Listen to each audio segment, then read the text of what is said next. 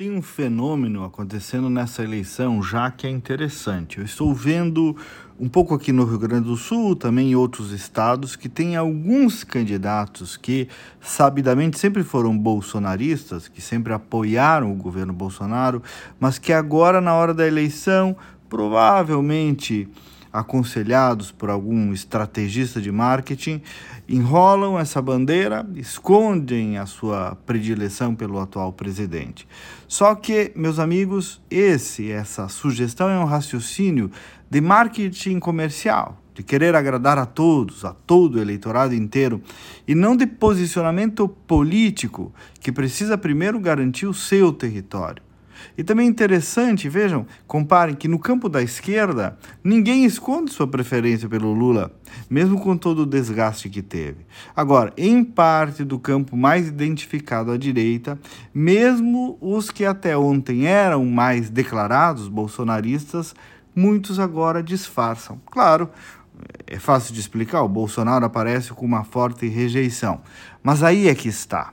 Política é posicionamento, é ter clareza de lado, é ter disposição de base, não idolatrar alguém, mas saber segurar a onda.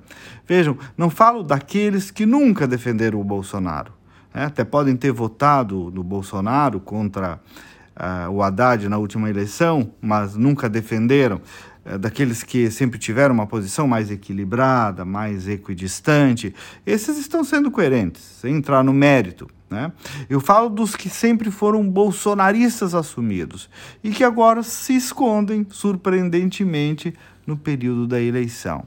E senhores, se por um lado a polarização é muito criticada e muitas pessoas estão cansadas dela, sim, isso é verdade.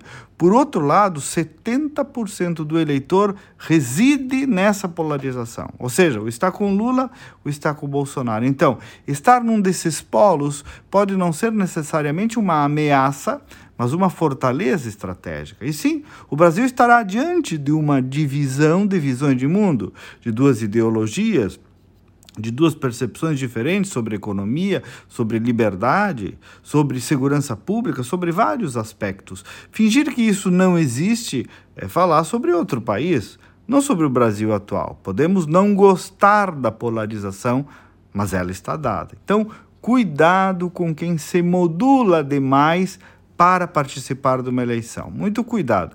Coerência, consistência, posicionamento são bons predicados para avaliar os candidatos que se apresentam para quaisquer dos cargos. Bom final de semana, até segunda-feira e vamos com fé.